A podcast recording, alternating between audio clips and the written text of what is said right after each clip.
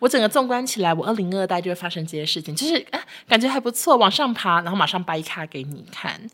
Oh my god！第一次知道哦，原来哦，谈恋爱是怎么回事？会有吵架，会有争执，会有磨合，就是会有很多痛苦的时候，也会有很多快乐的时候。Nobody 知道我们是谁，真的吗？No，我觉得好可怕。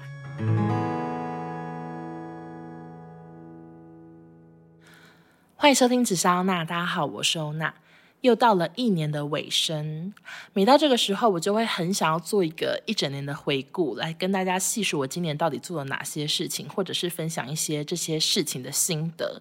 那幸好我是一个很爱用照片或者是现实动态贴文去记录生活的人，所以今年发生的各个事情，我全程记录下来了。而且我的手机有一 TB，里面大概有一万多张照片，所以没问题。马上来跟大家回顾一下我今年到底做了什么事。首先就从一月一月一号开始讲，一月一号那天，我是在桃园的拉拉山跨年。那个地方呢，网络非常的差，所以我记得我那时候在那边跨年，我的心情就是我好想滑手机，因为我是个网络控，我不能发什么现实动态贴文，网络跑得好慢，要去那个最远最远最偏僻的地方，可能才连得到一点点微弱的网络。然后那时候还有一件事情很重要，就是要抢阿妹的演唱会门票。我怎么抢？我根本抢不到。我常常打开手机是三 G，到底要怎么抢？幸好我记得那一次呢，真的非常的幸运，就是我的门票一个是印象的网友抢的，然后另外一张呢是我的朋友 Goris 抢的，因为他们同时都抢到，然后我有点不好意思拒绝其中一位。都是别人的好意，然后就一时脑冲，很兴奋，我就答应说好，好，好，那我两个都看。其实我原本也没有跟 Goris 约好要去看，我是已经跟其他朋友约好，但是因为他就已经抢好了，我想说真的太尴尬了，我不敢拒绝，我就说好，好，好，就算他那一张票是五千八内耳区，我还是说 OK OK 这样。所以后来我是看了一张内耳区跟一张特 A 区，我花了。九千块吗？我看好好像就是花很多钱在看这个阿妹的演唱会。如果明年再一次，或者是未来再一次，我还会再做这样的事吗？答案是不会，因为我只能说她的演唱会真的真的好热。因为他演唱会就是大家都会跳来跳去，然后整个里面人又太多，然后参加完第一场演唱会的时候，我真的是想说，我以为我去参加什么有氧舞蹈，什么三小时不间断呢？我觉得别人可能是去买水，或者是很兴奋的跟朋友讨论，我没有心情想要做任何讨论，我就是立刻冲进便利商店买宝矿力水得，因为真的是快要虚脱，就是真的全身爆汗。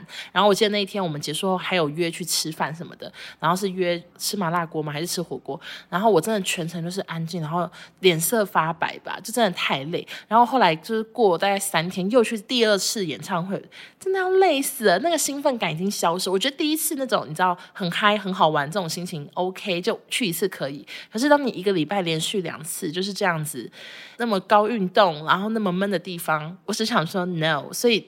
明年或是未来他在办演唱会，我不会再买两张票，太疯癫了，花太多钱，而且歌曲基本上一样，所以我未来可能不会再做这样的事。但还是非常感谢那些抢到门票的网友，我爱你们。好，下一个一月一号之后的事件，其实这个事件我列进来，我不知道大家会不会觉得，诶，好奇怪，就是很不像一个人生大事，但对我来说算是一个。还蛮感动的一天，所以我想要在那边分享，就是一月七号，会不会太近？一月七号发生什么事情？就是以前康熙来了的同事小花，她从高雄还是台南就北上工作，他在台北终于找到工作这样子，然后。反正因为他来台北，他就决定要跟我们见面，因为我们大概是三年没见，所以我少中小花我们就约了。后来又问了庭璇，庭璇也是我们以前康熙的同事。如果你们有看之前康熙快结束之前的那个幕后工作人员单元，我们四个都有上节目。然后我非常的丑，而且我的位置非常的非常糟糕，仰角，整个下巴就是癞蛤蟆，超级大。然后那个节目的画面呢，我是从来没有认真看过。我可能听声音听过很多次，也觉得自己讲话很幽默，或者是少中很好笑什么之类的，但是我可是从来没有直视过那个画面里的我。我希望大家去看完之后，只能意会到说，OK，我现在有变漂亮，就这样就好。其实不要再讨论我当时的造型。然后反正那一天是我们四个人很久违的四个人重逢。庭选我们后来可能有时候工作会遇到，或者是什么一些聚餐还是什么之类有遇到。但是当我们四个人合体的话，那可能是五六年前曾经发生过这种事吧。就那时候可能是最后一次四个人都在。然后那个晚上我就觉得。有一种很感动的感觉，就是有一种哇，我出社会就是真的跟这几个人，我们是几乎二十四小时相处，因为我们有时候还睡公司，然后这样子很密集，每天密集到不行的相处，然后就这样子经历了两三年，就觉得革命情感非常浓烈。虽然对彼此工作时总是有各种的。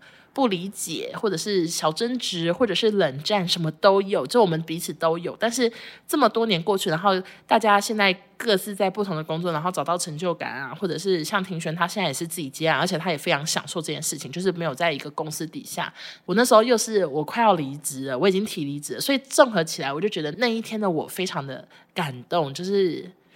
很值得，算是今年一个重大事件，就是一个重逢的喜悦的感觉。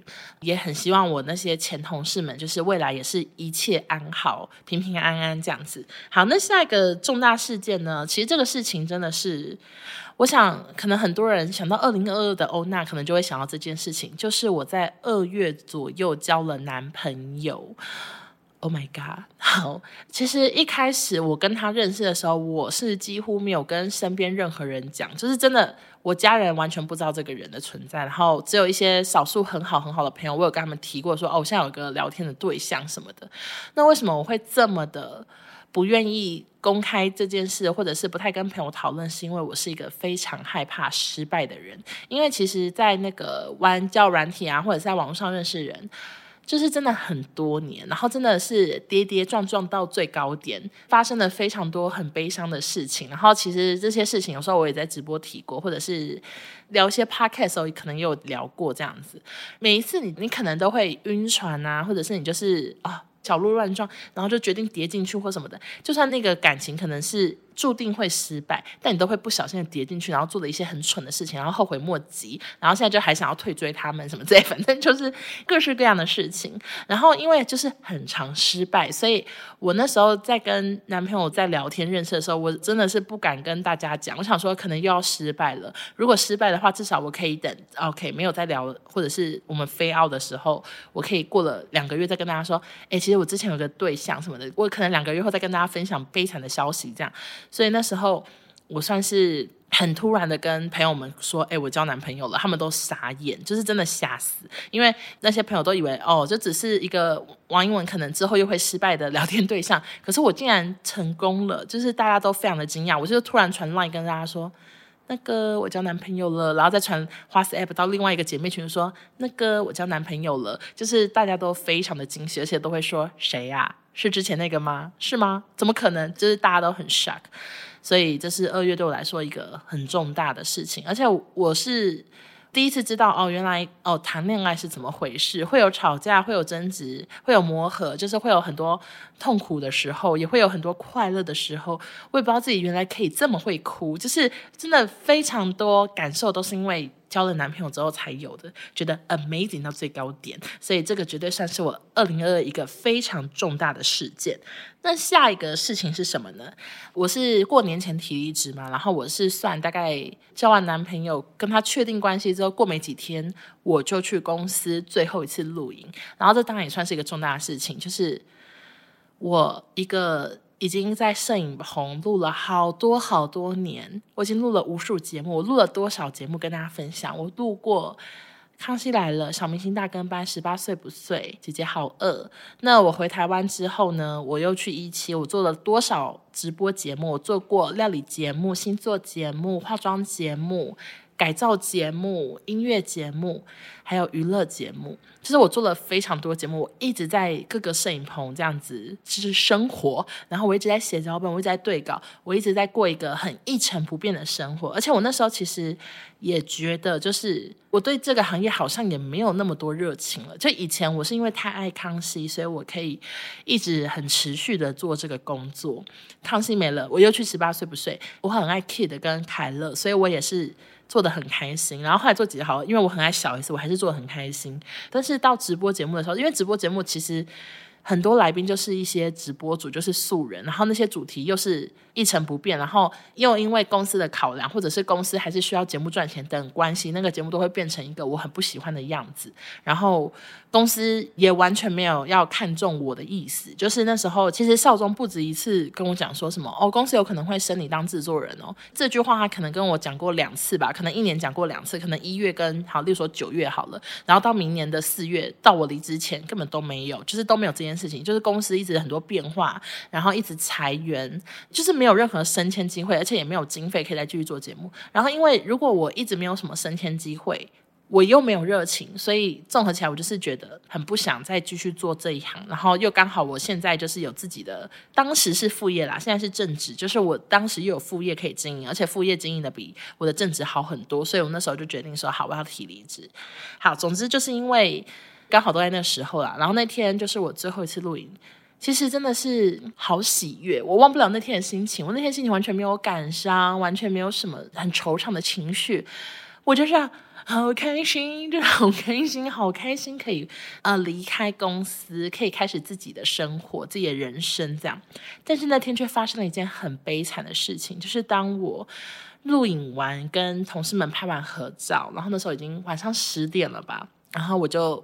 下楼，我们公司我的停车车子是停在 B 四，我就在 B 四要把我的车子开出来，结果就发出了很可怕的声音，就是类似，哦，就类似这种声音，就是好多次，然后我就是吓疯，然后我就立刻把这个影片拍下来给我的卖我车的业务看，那个业务人非常的好，他每次都会很及时的回复我各个问题，就算问题很蠢，他就说。哦，英文这个车子是没电了哦，什么的。他说你可以打什么什么专线。我记得那一天明明是很喜悦，最后一次录影，应该早早回家，结果我成为公司最后一个下班的人，因为我在等那个道路救援来救我，然后他也就是现场帮我插电什么的。可是因为他插电之后，你是应该要去。开去修车厂等隔天换电瓶，要不然如果关掉电源，然后你再启动又不能启动，又要再次接电。所以我那时候是一个人晚上很晚很晚，然后开去 Toyota 的保养厂，然后跟我的业务联络好，说明天就是我会来牵车，就麻烦他帮我换电瓶这样。然后因为那个道路救援的先生跟我说，就是。我因为这台车吼，现在就是电瓶坏掉，所以他建议我不要开冷气，窗户打开这样子比较安全。然后因为那天的天气真的很诡异，就是有点微飘雨。我记得那个帮我接电的先生还穿雨衣来，所以我那时候又不能开冷气，又开窗户，又什么样之类的时候，综合起来，我整个车子雾到不行。我那时候真的好想哭，就是那个雾是我用雨刷怎么刷都刷不掉，然后我也要开一个很陌生的路，我要从公司开去 Toyota 保养厂，那个路线我从来没开过，所以沿路上我真的是一红灯我就手伸出去，赶快把我的眼睛的视野那边擦干净，就很危险。然后虽然路上没什么车，但我内心很想哭。我想说，今天不是我最后一天上班吗？为什么我这么苦？我苦到我回家又立刻开了一个直播继续骂。所以大家如果你们很怀念的话，可以去翻我当当时直播回放，就是今年的可能二月的直播，欢迎大家收看，非常的好笑。好，那下一个重要事件是什么呢？下一个重要事件其实对我来说也是很重要，就是我们节目入围了 KKBOX Podcast 风云榜的最佳新晋节目奖，我们就是入围了，可能可以获奖这样子。然后那时候我跟少宗，因为我们节目那时候是做一年多嘛，所以就是。非常的喜悦啊！不到一年，不到一年，然后我们就还请了妆发老师，就我们两个都有做化妆跟发型，很认真的要去参加这个典礼。结果到现场好傻眼，因为其实大部分人至少七成都是穿的很随意，就是没有人跟我们一样这么疯癫，还去请妆发老师。我还头发编了一个很夸张的发型。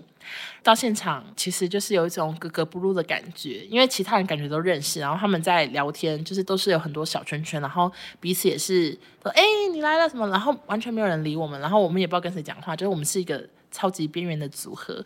那时候就是怎么唱名说：“哦，最佳新晋节目奖入围的有娱乐百分百什么的啦。”然后到我们那个节目的时候。哦好安静，你看没有人拍手，就是很稀疏、很稀疏的声音。Nobody 知道我们是谁，所以那时候参加完这点就觉得好悲伤，就是又没得奖，又格格不入，然后就整个一切都觉得好尴尬，就好悲伤又好尴尬。为了洗去这个悲伤的氛围，我在 K A bus 的隔天呢，我就发 IG 贴文宣布我交男朋友了，就跟大家讲。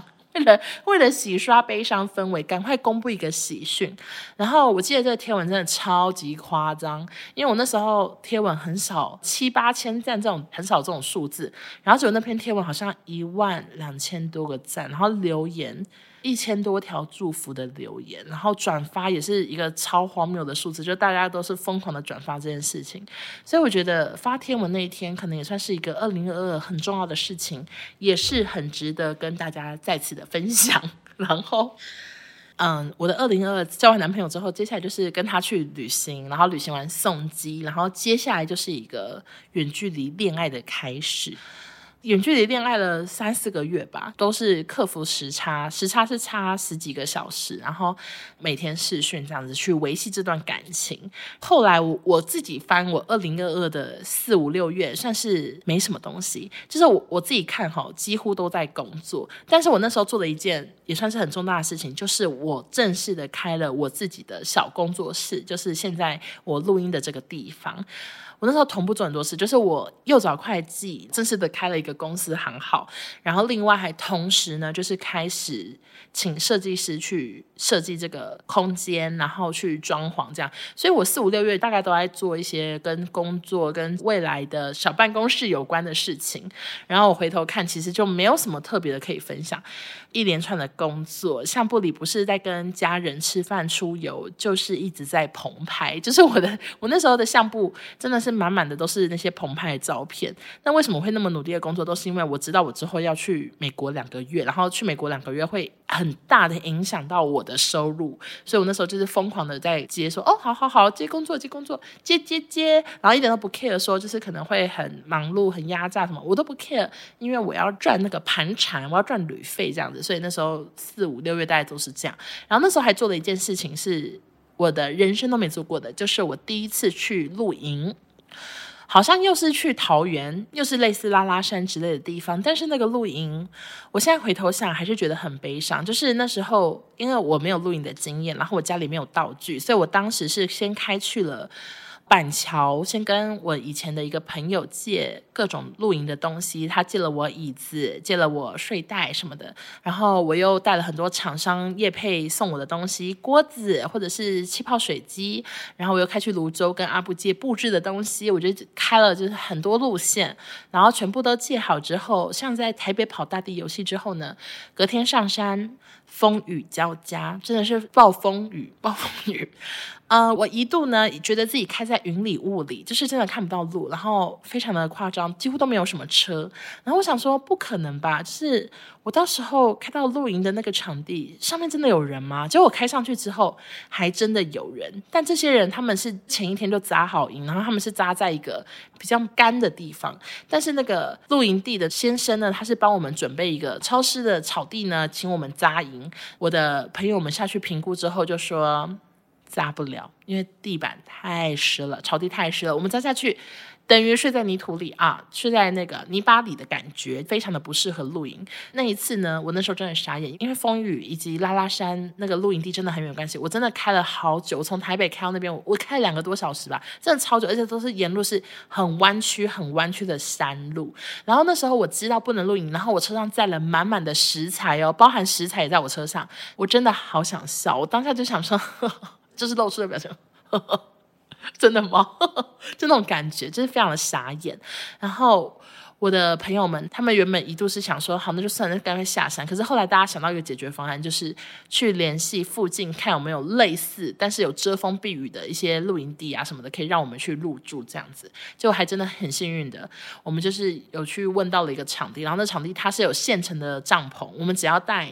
睡袋还有食物过去就好了，什么桌子椅子那边都有，然后卡式炉好像也有，冰箱也有，反正就是一个比较完善，然后比较懒人可以去的露营地。但是它就是旧旧，然后很多虫虫这样，然后因为太多虫虫，然后我本人又很怕虫，然后外加厕所也好多虫，所以我那次录完之后，我的心情就是我再也不要露营了，哈哈！我觉得我那时候心情就是我不适合露营，因为我太怕虫了，我是连蝴蝶都怕的人。连蝴蝶都怕的人，有资格露营吗？没有。蛾、蝴蝶，然后毛毛虫、蚯蚓、马路，蚯蚓我也怕，蚯蚓好小只。大蚂蚁什么就 是什么东什么昆虫我都怕，可爱的瓢虫，有人觉得瓢虫很可爱，no，我觉得好可怕。反正就是我综合起来，就是我在二零二二我尝试了我第一次的露营，然后呢，我就是宣告我再也不露营，除非是超级现成，然后现场没有什么虫的那种，我就去参加，或者是完美露营车可以，好，就是要那个漂亮，然后最好是不要。不会太脏啊、哦，这些我就可以好在这边宣告完毕，也欢迎厂商来找我哈。好，那接下来呢，下一个很重大的事情就是。我去美国住了两个多月，其实这个过程发生什么事情，大家当然是可以去听 podcast，就是我那时候录了非常多 podcast，然后所以大家可以去听，也可以去听晚安直播，或者是看我 IG 直播，我聊了非常多美国生活。然后那是我第一次去芝加哥、去纽约、去西雅图，然后还有机场的小房间，这当然是不会忘记。然后另外呢，我也是做了很多第一次体验，像是我。第一次去看了棒球大联盟比赛，然后我第一次看《哈利波特》的舞台剧，或者是。我第一次吃的什么米其林餐厅，这种可能都算吧，就是发生了很多第一次。然后因为在美国的确是工作会比较少接，然后厂商可能也很多产品都不愿意寄来美国，太麻烦了，或者是时间关系，或者是摄影棚关系。总之那时候那两个月算是工作少，然后又很清闲，所以算是一个很愉悦放松的一个夏天吧。我觉得，我觉得今年夏天真的让我有一种休假的感觉，然后。也看了很多很漂亮的地方，是一个很棒的体验。然后呢，常常就是会有很多人问我说，到底什么时候会再去美国？因为我之前有跟大家讲说，可能下一次是他回来或什么的。但是后来的状况是，美国现在真的经济不景气，然后大裁员状况非常严重，所以他们公司大家旁边才一万人之类的，就整个公司啦。所以他现在算是。嗯、拉紧裤子啊，拉紧皮条。有人讲这句话吗？就是要好好的站稳马步的时间。然后我也觉得他这个公司他是新人，他假比较少，好像也没必要就是为了短短的假而特别回台湾。所以目前他没有要回台湾的计划。但是明年我觉得我忙一阵子之后，可能会再安排过去陪他，或者是一起去旅行什么的。这个是。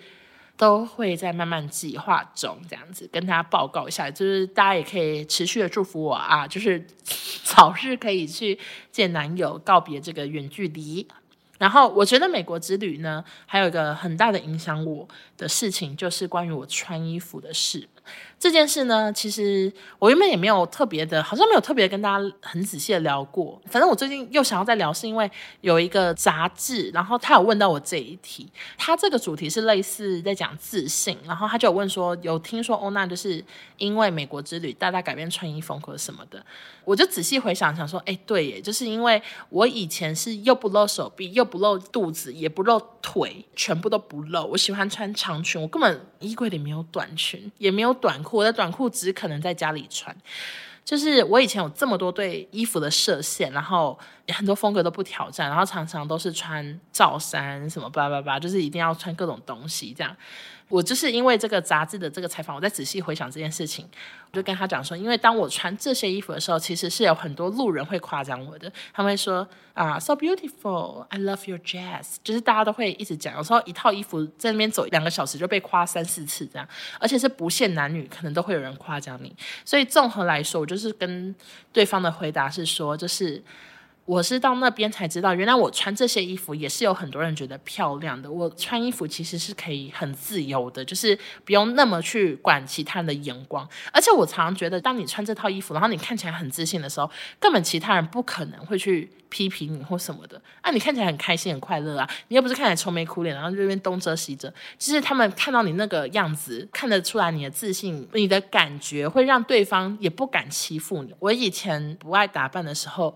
我真的比较容易会感受到一些不友善的眼光，但是现在就算我今天穿的，我可能露肚子或什么的，真的很少遇到这种事情。那我当然知道有一些不喜欢我的人，他们会在讨论我说，就是根本还是有人在讲你，你只是活在好网友或粉丝的赞美中，然后说我就是什么井底之蛙啊，呱呱，然后还有说什么，哎，反正就讲很多啦，你们自己去看 Podcast 评论就知道了。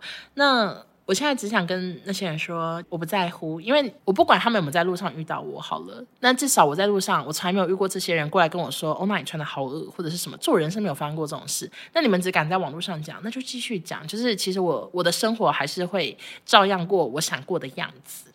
好，怎么花那么多时间说教啊？突然就是觉得很不爽。好，然后，然后今年还有个事情，就是我的三十岁生日。其实三十岁的心得，我之前应该也是有跟大家分享，就是。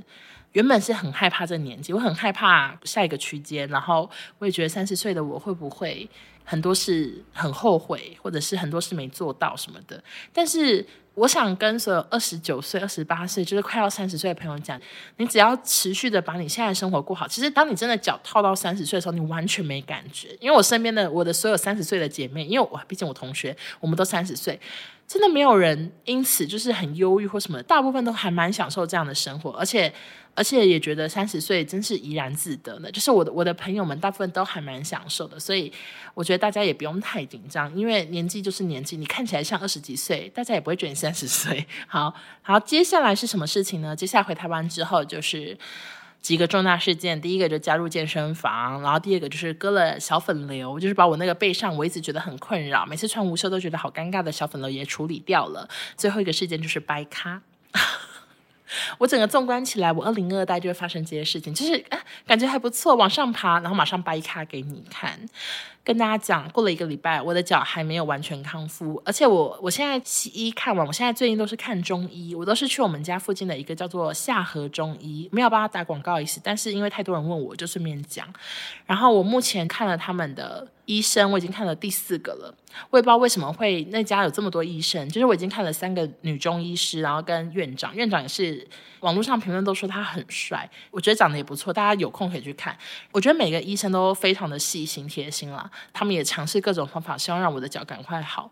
那像是有针灸啊，或者是用光照啊，或者是结构治疗。结构治疗那个好像在整骨，因为他一度就是叫我躺在床上，然后还一直在推我的屁股啊，侧边那样一直推推推。或者是我昨天还做了。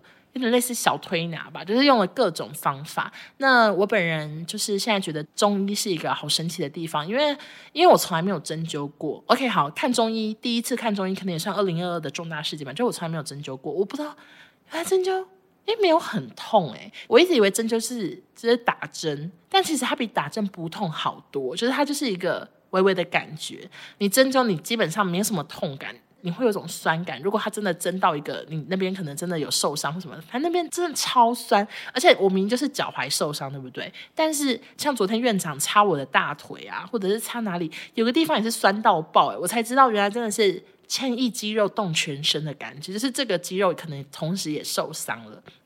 嗯、有一部分就是。我的感受就是中医西医他们的建议真的差好多，因为像我去看骨科，那个老医生跟我说回家可以泡热水啊，然后什么什么的。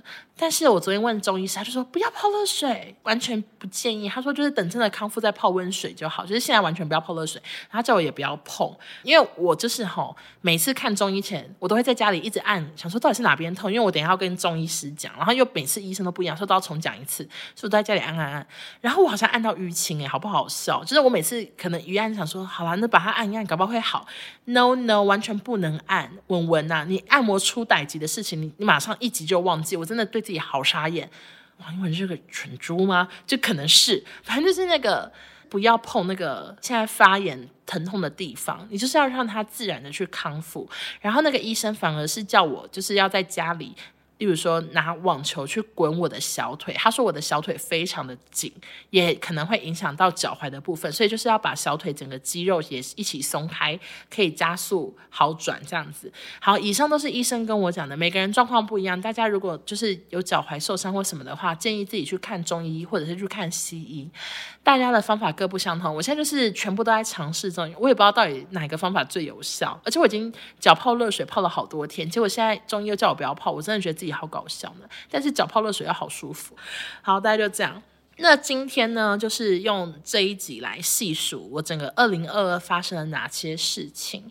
二零二二还没结束，而且之后其实还有些规划，像是十二月十八号礼拜天吗？我跟少中阿布，我们会在台北中山那边举行一个二手拍，然后那个地方呢，离捷运有点远，之后会再公布地点，然后也会限制大概两百人。那我本人的衣服，我真的不看好自己卖得出去，因为我的衣服啊、就是挺大件的。我想说，到底谁会来买？虽然有两个女生已经跟我表示说他们会来抢，I don't know。但总之，我跟大家保证，我衣服绝对是卖超便宜，因为我就是会准备一些我真的穿不下，或者是这个衣服我真的。可能已经拍过照，或者是穿过，大家都很有记忆点了，我可能就不穿了。那那这种衣服可能就会卖出来。